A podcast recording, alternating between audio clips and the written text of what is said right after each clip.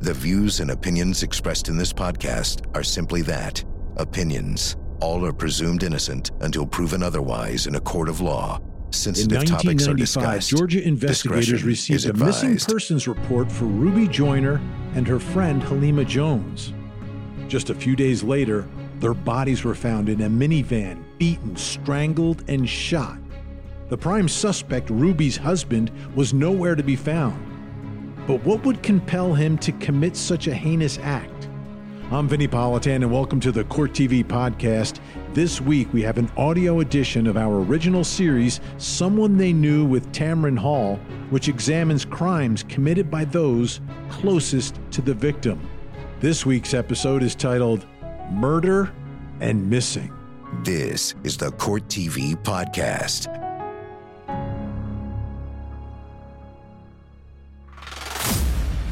Ruby and Lewis had moved to Peachtree City. Their lives were the kind of life that I wanted to have. The women were missing. and nobody could understand why Ruby and Halima were missing. Some sort of confrontation occurred between Lewis and Ruby. Next thing I knew, Ruby shouted and fired a gun. I said to myself, this is how I'm going to die.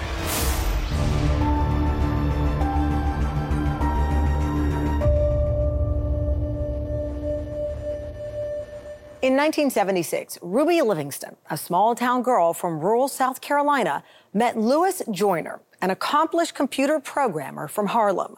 Long before the digital revolution, they were two tech savvy professionals who would go on to marry and enjoy their life together in New York City.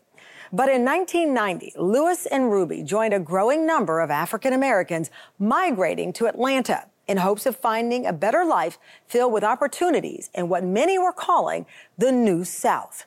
While the Joyners found great success in Georgia, that success came with a price tag that would cost them everything.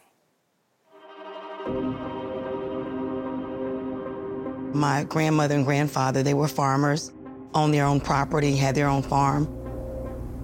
My Aunt Ruby, like my mom and some of her other sisters, they left the South to go north for better opportunities. She actually went to New York City. That's where she met my Uncle Lewis. Ruby was from Myrtle Beach, South Carolina, and she was kind of a country girl compared to Lewis. My Uncle Lewis was always a very smart, very sharp man that I always admired. He worked at IBM at the time. Aunt Ruby was going to school at IBM, and he was actually a professor there, and that's how they met. In the 1990s, Atlanta was trying to invent itself as an international city. That was a phrase you heard a lot. And it attracted people from all over the world, including a lot of African Americans from the Northeast who saw it as a fresh place to start or restart a life and a business. And it had a huge influx of people and huge population growth during the 1990s. Ruby and Lewis had moved to Peachtree City, which is south of uh, Atlanta. They had relocated from New York. The houses were really, really nice, very, very big. The neighborhood was filled with black doctors, black lawyers, people that I had never seen that looked like me. To see them being able to live in a neighborhood like that was really nice. Their lives were the kind of life that I wanted and aspired to be and have as an adult. They bought a moving and storage company, which grew. My Uncle Lewis was on the cover of a Black Enterprise magazine in 1993 as being one of the fastest growing Afro American businesses in the United States. That was something big. Ruby worked at the moving company that Lewis started. They worked in the same office. And it seemed as though things were looking pretty good for them, and they owned a very nice house. Halima Jones was a school teacher. She was divorced, had a couple of kids, and she and a man she was involved with at the time, John Dunbar, belonged to a social club that the Joyners belonged to. And the two couples met there and then they became friends. Halima dated someone that was inside of that circle, and I kind of think that's that's how they all met because that gentleman lived in the same neighborhood that my aunt Ruby and Uncle Lewis lived in. Halima and Ruby liked to go shopping together and hang out together with evidently a bunch of other African Americans in Peachtree City. Initially, the day after Halima and Ruby were known to have gotten together, they were going shopping. There were people who were concerned because the women were missing. The police became involved when uh, Halima's boyfriend contacted the police to say he could not find Halima. I think it became quickly apparent that Ruby could also not be found. And nobody could understand why Ruby and Halima were missing. In mid November 1995, I received a call from a GBI agent who was responsible for Fayette County, Georgia. He had received a, a request for assistance from the Peachtree City Police Department and notified me that two African American women, accomplished women, had disappeared from the Peachtree City area, and Peachtree City was a, an affluent community. I knew this was probably going to be a significant case. That was a night that I, I don't think I'll ever forget in life. We called the Peachtree City Police, and as soon as I called, the police told me they were trying to find a way to get in contact with me. We found out that she was missing the disappearance of Halima Jones and Ruby Joyner became significant news in the Atlanta media market. Atlanta television stations were covering it extensively. I remember going to work, and there was a report on the news of two missing women out of Peachtree City. We're in the office. Man, I hope these missing women don't show up in Atlanta. Over a period of several days, the case was investigated as a, a missing persons report. No one had seen these women, no one had heard from them. We were trying to find my Aunt Ruby. In our minds, we thought she was somewhere, and we just had to find her. We came to Atlanta to look for my Aunt Ruby. Peachtree City had a reputation as a low crime area. That was its big draw. For a period of time after the women disappeared, there was a thought that this very safe area might not be so safe. Police are called. Police show up. They look inside, and sure enough, Peachtree City is one of the most affluent towns in the Atlanta area. So it was highly unusual when two successful women went missing on the night of November 15, 1995. Local media covered their disappearance extensively as law enforcement searched for Ruby Joyner and Halima Jones. Their community waited anxiously for some news about what had happened. I wrote a story about the two missing women, and everyone said this is very unlike them to just go missing because they stayed close to their families, they communicated with their families, and they were very involved with their friends. When I heard about these women going missing, immediately thought that some harm had befallen them. It was known that Lewis Joyner had left Atlanta for New York and had flown from Hartsfield International Airport. Sometime tonight, we get a call that there was a van associated with the two missing women and the van had been found at the Atlanta airport by one of the parking attendants. Police are called, police show up, they look inside, and sure enough, in it were the deceased bodies of Halima and Ruby. Halima died of gunshot wounds from an intermediate distance, and Ruby had been beaten significantly. Halima had been shot in the head. It was a through and through wound. The round had gone in the front of her head, exited out the back. Ruby had sustained massive injuries to her face. It included skull fractures. She also had been strangled. Both of these bodies, too, were in the beginning stages of decomposition because they'd been there for a few days. We get in touch with Peachtree City and advise me we found your missing women. We got a phone call, and I knew it was something. The police officer let us know that we needed to come. When we got to the police station, they let us know that they had found her body. And it's like whenever they said that, it was over for me. I, I just blanked out. I just, it took me a minute. Ruby Joyner was beaten and strangled. Halima Jones was shot in the head. The van belonged to Halima, and previously, seat had been taken out of the van, and both of the women were found in the back of it. It's like everything went blurry. We got back in the car and we got a little bit down the road, and I can remember just losing it. So much so, we had to stop the car. There were several jurisdictions involved in this case. Halima Jones and Ruby Joyner disappeared from Peachtree City, which is in Fayette County, Georgia, which also has a, a sheriff's department. Their bodies were found in, in Hartsfield International Airport, which is in Clayton County, but is also considered the city of Atlanta. So those two jurisdictions were involved. Lewis had gone to New York City, yet while he was in New York, he was communicating with the police. We got him on the phone, talked to him.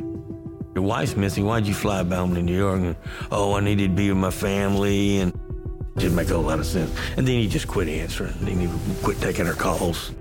After the killings, no one knew where he was initially, except for Jeff Lester. He called him and had Mr. Lester come to New York.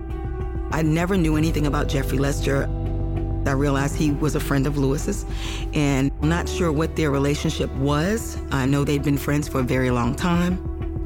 Jeff Lester flew back from New York, and we intercepted him off his flight as it arrived in Atlanta.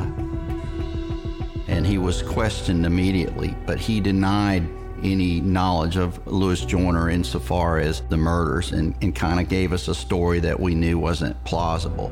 But we had nothing with which to charge Mr. Lester or otherwise attempt to compel him to cooperate. What we did do was continue the investigation. When the police started looking for him and they searched his property, they found drugs. And he had actually been arrested the year before, and he had some cocaine with him at the time, and he was charged with possession of cocaine. Halima and Lewis were living a double life. Both used cocaine.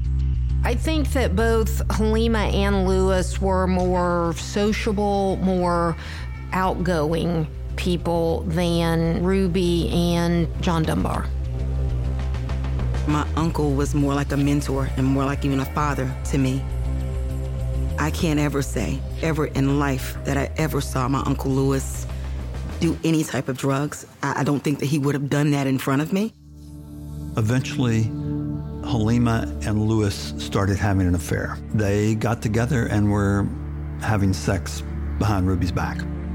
Never in a million years would I have thought, and still my Uncle Lewis had anything to do with this situation. In my mind, I'm just still trying to think maybe something happened, you know, somebody, it couldn't have been my Uncle Lewis. A police officer wound up in a struggle with him where they both, I believe, almost fell off the building.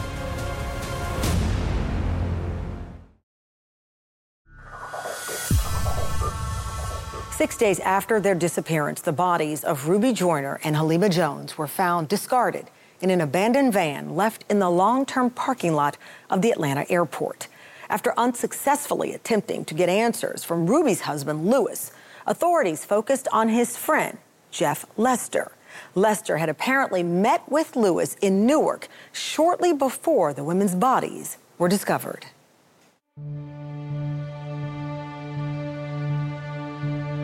I can remember when they found the bodies. She was bludgeoned to death. I didn't know what bludgeon meant.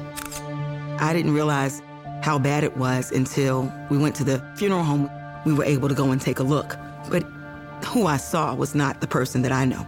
I'm looking, this is not my aunt. It was a difficult time at the funeral. Even that day, the police was there thinking that there was a possibility he would show up at the services. Jeff Lester had been contacted by Lewis Joyner after Joyner went to New York. And At Joyner's request, Jeff flew to the Newark airport and met with Lewis Joyner. Jeffrey Lester returned to the area and shared that with his ex wife, who was the one who reported the contact to law enforcement. And then they contacted Mr. Lester. We put a little pressure, subtle pressure on him, Uh, and approximately four days later, Jeff Lester realized we were not interested in charging him with anything, and he provided us information that he could. On the night of November 15th, 1995, the two women, Ruby and Halima, were with Lewis, and they were in an area that was south of the Atlanta airport that was very secluded. In terms of what actually happened, of those three people still to talk about it, the only one left afterwards was Lewis. Lewis says that Ruby shot and killed Halima because she was jealous. And then Lewis ran and Ruby chased him and then they fought in this abandoned subdivision and that's how he killed her. You know, you have your crimes of passion, whereas in heat of the moment rage, and you have your premeditated murders, like this Lewis Joyner. Though it didn't go as is planned, the evidence in the case indicated that that Halima had probably had been hit by a stray bullet as Lewis tried to shoot Ruby. That that's what we believed happened. I don't think he meant to kill Halima. I think his eyes were just so bad that he just shot and missed and hit Halima. He's done at that point. He meant to kill Ruby and killed Halima. She was killed as a consequence, and Lewis caught Ruby, chased her into the woods, and beat her significantly. It was an interpersonal crime. There was a lot of a lot of violence that was evident in the, both the scene and the condition of Ruby's body. Jeff Lester told us that he had met Lewis Joyner in Newark for the purpose of Lewis Joyner telling him where the crime scene was. Lewis reportedly asked Jeff to look for some objects he, that Lewis left there. We learned that Lewis Joyner said that he had returned to the crime scene himself to try to recover those items. While he was there and it was in a wooded area, he saw a police officer come up to his vehicle and inspect it for a couple of minutes. We had the Georgia Crime Information Center run an offline query to see if Lewis Joyner's vehicle had ever been run through the computer network by any police agency. We found that police officer and she showed us exactly where she ran the vehicle's tag. So we started looking, started walking the area. And sure enough, walking down the hill, and there's shell casings and Ruby Joyner's sweater. And it kind of led off the road kind of led back into the woods, just following the breadcrumbs where we found spring from the magazine. We found Lewis Joyner's glasses, earrings belonging to Ruby. So we knew, nah, this is our crime scene right here.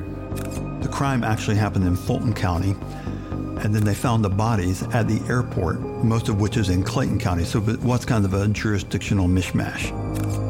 Once we found the crime scene, he was charged and warrants were entered into the system so we could actually look for him with a means to detain him.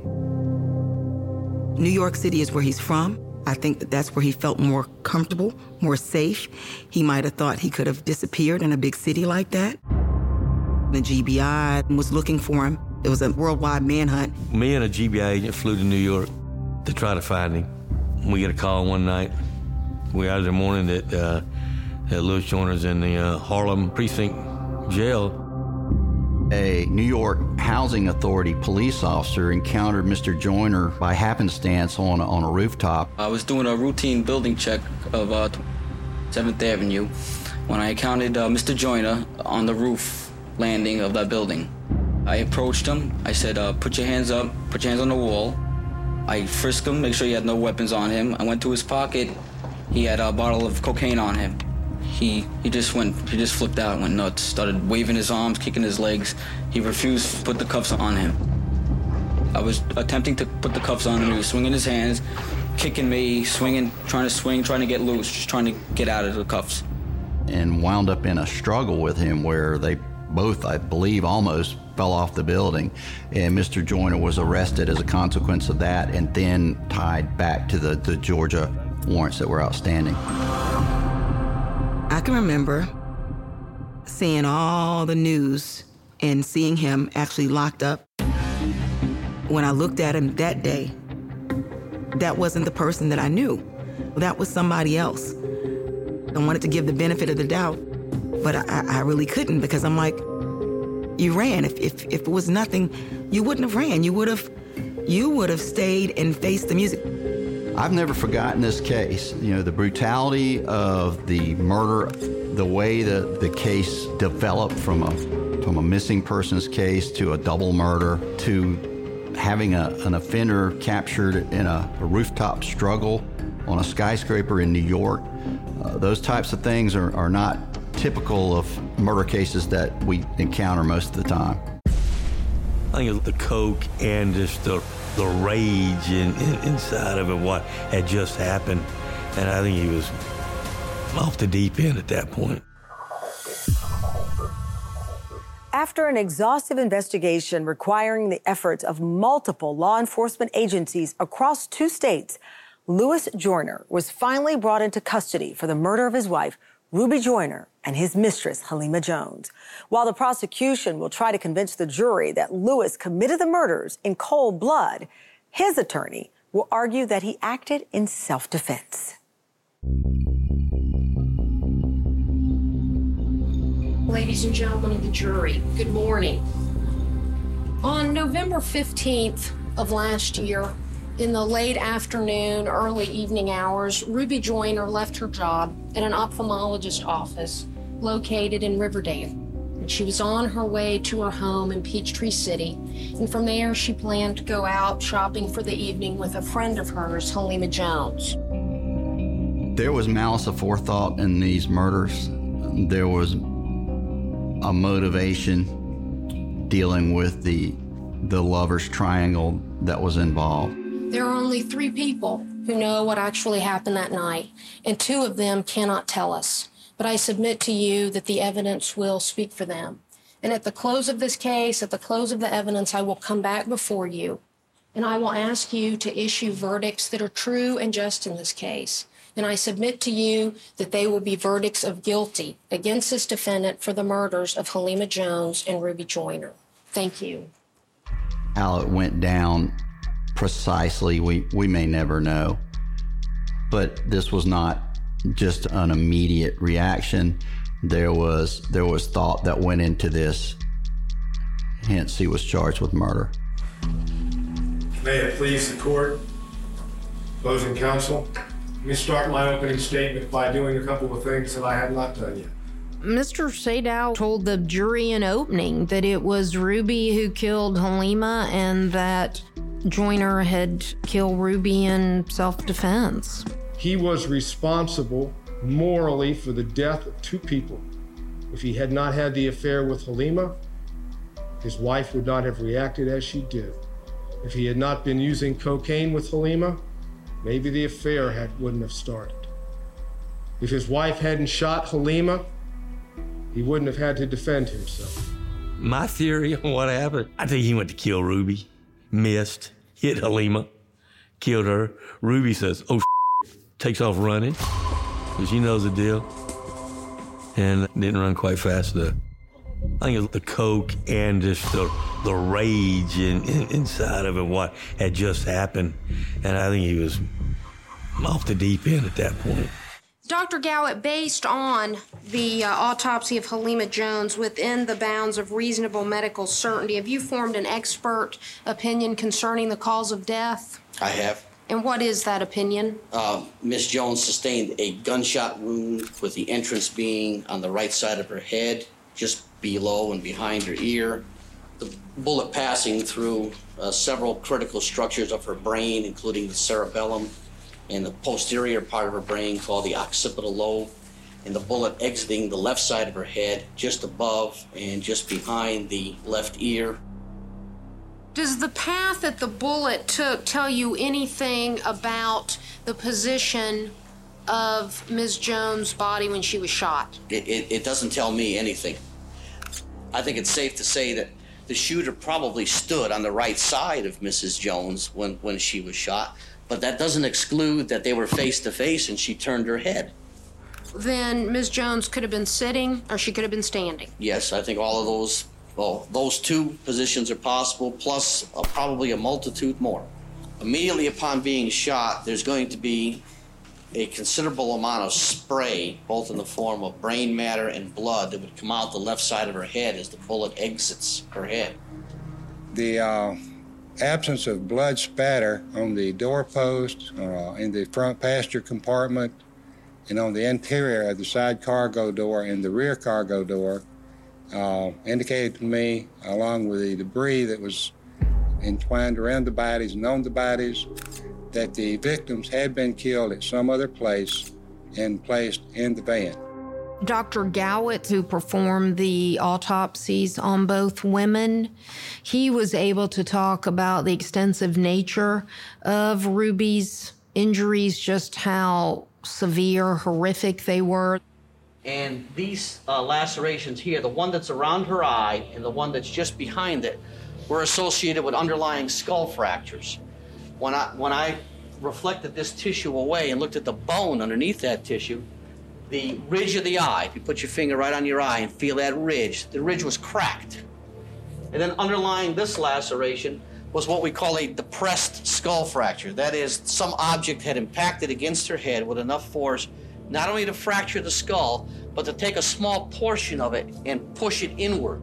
Jeffrey Lester was the person that Lewis asked to go to the crime scene to kind of clean the crime scene up when kind of tamper with evidence. What else did he tell you then about the fact that he knew where the bodies were? He had said that they wouldn't find the bodies, that, that he knew where they were for probably a short period of time.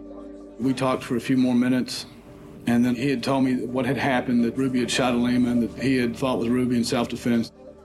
Did he mention anything about a gun? Yes, he did. What did he say about a gun? That uh, Ruby had a gun that shot Alima. Joyner was trying to enlist his aid in going to the scene to recover some items. I, I, think that the defendant's glasses were there. Mr. Lester was reluctant to do that, did not want to do that. And what was it then, Mr. Lester, that he asked you to do in regard to this case?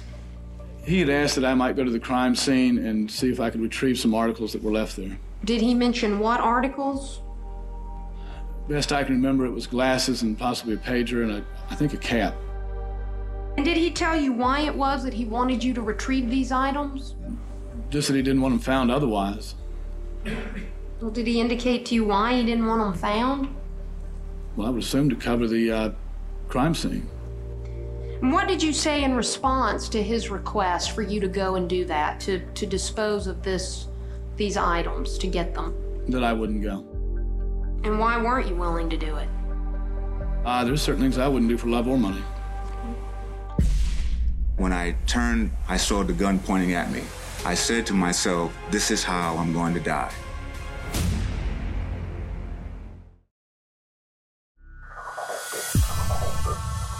There were no eyewitnesses to what happened on the night of November 15, 1995. No solid evidence supporting the state's theory that Lewis killed Halima Jones. So it will be up to the defendant to take the stand and convince the jury he acted in self defense when he beat his wife to death. Mr. Sadow, I call you first witness, please, sir. The defense calls Lewis Joyner. All right. Do you swear or affirm the testimony that you're about to give before this court will be the truth, the whole truth, and nothing but the truth, so help you God? Yes, sir. The defendant really had to take the stand in order to say that it was self defense. Uh, and also to describe about Ruby killing Halima. Mr. Joyner, did you kill Halima Jones? No, sir. Did you kill Ruby Joyner in self defense? Yes, sir. If my Uncle Lewis and Halima was having an affair, believe me, my aunt would have dealt with it in a, in a different way. She's not going to go pick out appliances with someone she thinks is having an affair with her husband. When was the first time, if ever, that you discussed the affair or suspected affair with Ruby Joyner? That was in um, Ju- July of 95. We believe it, there was a, a, a, drug aspect to this, that he may have been intoxicated with cocaine, plus the anger and the emotion and dealing with being confronted with uh, uh, having a relationship. And why was Halima calling you to find out if you're going to meet with her that evening? Um, because I, I, I, I had some cocaine for her. It would appear that Lewis and Halima had been having an affair for a while and there was some uh, drug abuse going on as well amongst them. And Ruby and Halima met Lewis. I went over to their car and I greeted them. Ruby got out because she had to go to the ladies' room. So I got in in the passenger seat. All right, so that puts you in the passenger seat. Where is Halima? Still in the driver's seat, sir. What goes on, if anything, between you and Halima? Well, Halima and I embraced and we were kissing and my Aunt Ruby wouldn't have saw them in an embrace and not say anything. She would have made that clear right then and there. What, if anything, was said when Ruby returned to the van? Ruby knocked on the window. Halima rolled down the window, and Ruby said, Let's go have a drink at this new place. Oh my goodness, I never really saw my aunt drink. So to say I'm gonna go to a bar, why would you wanna go to a bar if you, you know, seldom drank? It was decided that since this was a place that Ruby was aware of, that she should drive. So with that in mind, Halima got in the back, and Ruby was now driving Halima's van.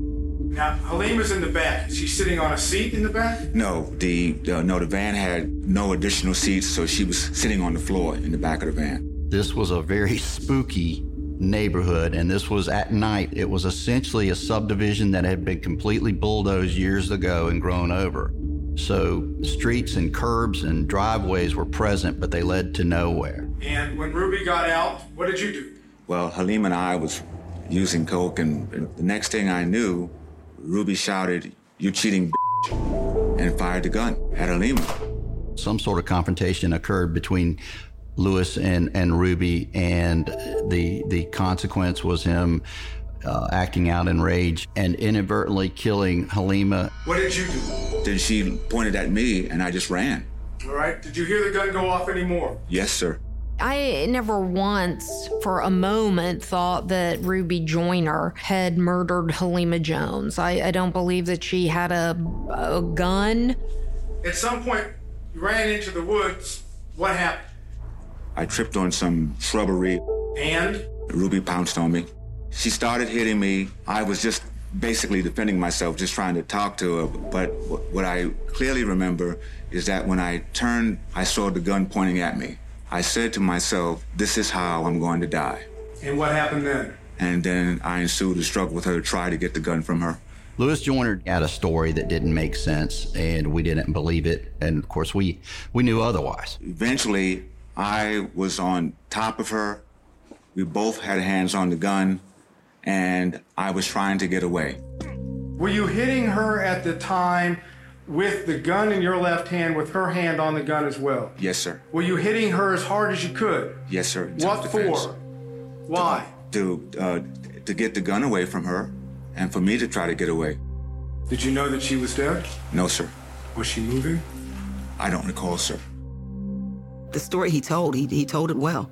You know, he had a very good legal team. They all sounded like they were going to make this story stick, even though it didn't, none, none of it made any sense. So it was bad.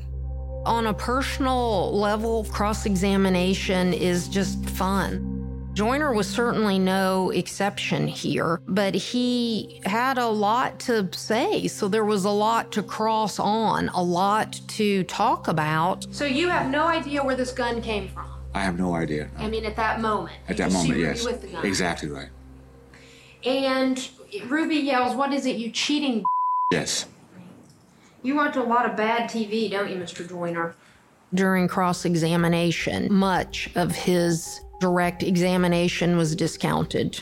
That his recounting of what had happened just wasn't credible. And And is it at about the same time she's yelling that that she fires the gun? At the same time.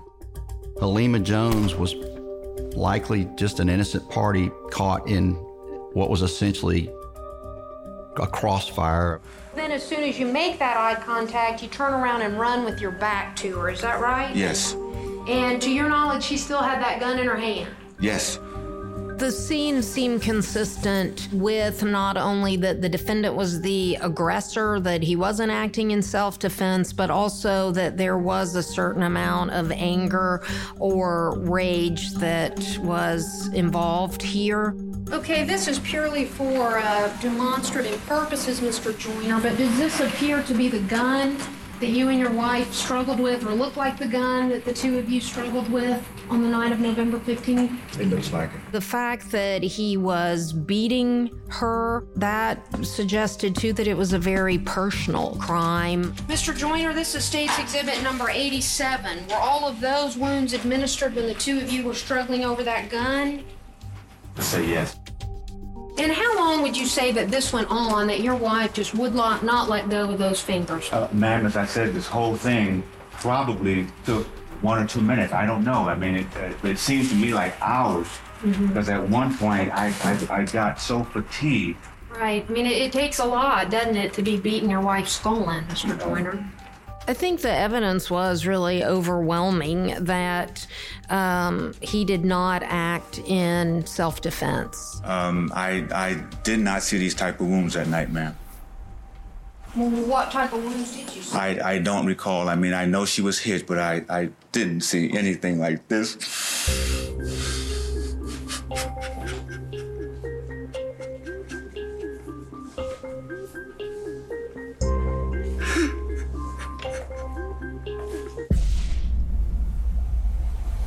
I wanted to stay throughout the whole trial, stayed as long as I could. I ended up having to leave. I couldn't even stay for the verdict.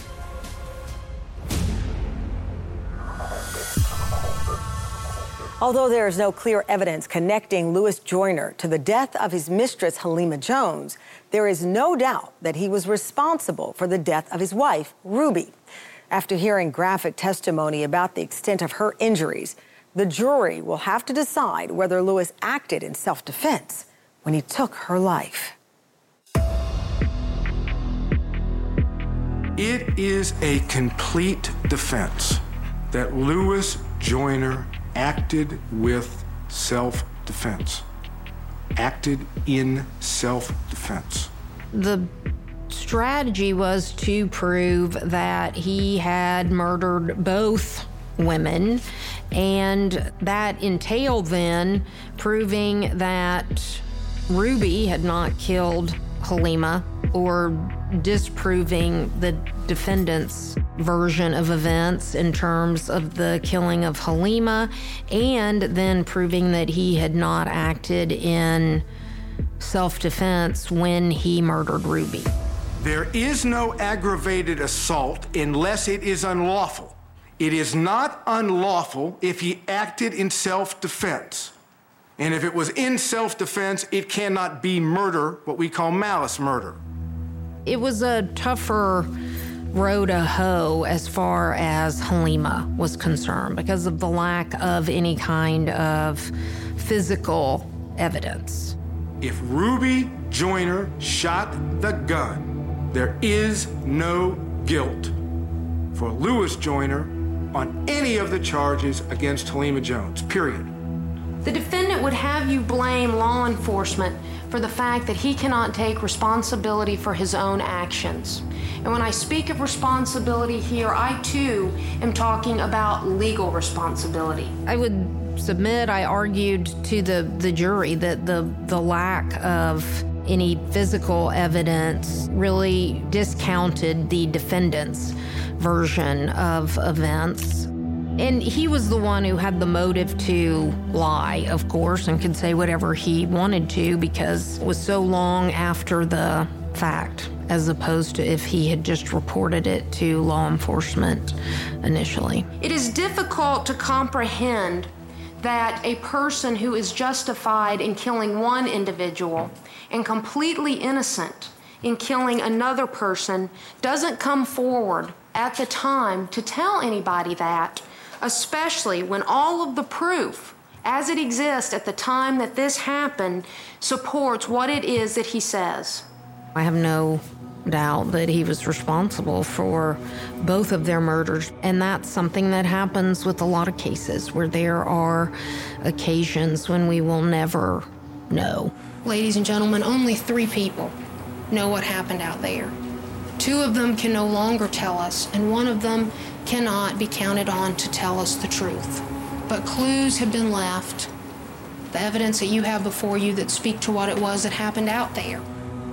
And when you return verdicts of guilty as to the murders of Halima Jones and Ruby Joyner, they will not only be verdicts that speak the truth as to what happened here, but you won't be telling the defendant anything he doesn't know and hasn't known since November 15th. Thank you. Whatever your verdict is, it must be unanimous. That is, agreed to by all. The verdict must be signed by one of your members as foreperson, dated, returned, and published in open court. It was so bad. I was pregnant with my daughter at the time. I wanted to stay throughout the whole trial, stayed as long as I could because I'd heard so many things and the things that they said, they were making them sound like they were realistic. I ended up having to leave. I couldn't even stay for the verdict. All right, Miss Penn, would you publish a verdict, please? Yes, sir. We, the jury, find the defendant Lewis Albert Joyner Jr., count one, murder, guilty. Count two, felony murder, guilty. Count three, aggravated assault, guilty. Count four, murder, not guilty. Count five, felony murder, not guilty. Count six, aggravated assault, not guilty. And it's dated August 28, 1996. The jury did acquit Halima. Um, and I don't know that, that that's because they actually believed that Ruby had shot Halima or whether it was just that the they were not comfortable finding beyond a reasonable doubt that it was the defendant who had killed her. Anything mitigation? I'd love to argue all day, Your Honor, but you and I, prosecutor, know that in light of the verdict, you can only impose one sentence. Must Jones, is anything you want to say? No, sir.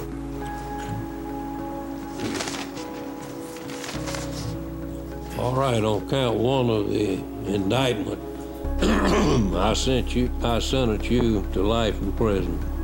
It felt like justice had been served, but again, then we're talking about this person that I set on a pedestal. I don't even know if he was to call me tomorrow if I would take the call because I still don't feel comfortable having a conversation. It's just very difficult. I've never lost a family member to a crime, but based on all of those who have that I have talked to, there isn't closure because they've sustained a loss and that person is still gone even when a jury returns a verdict of guilty.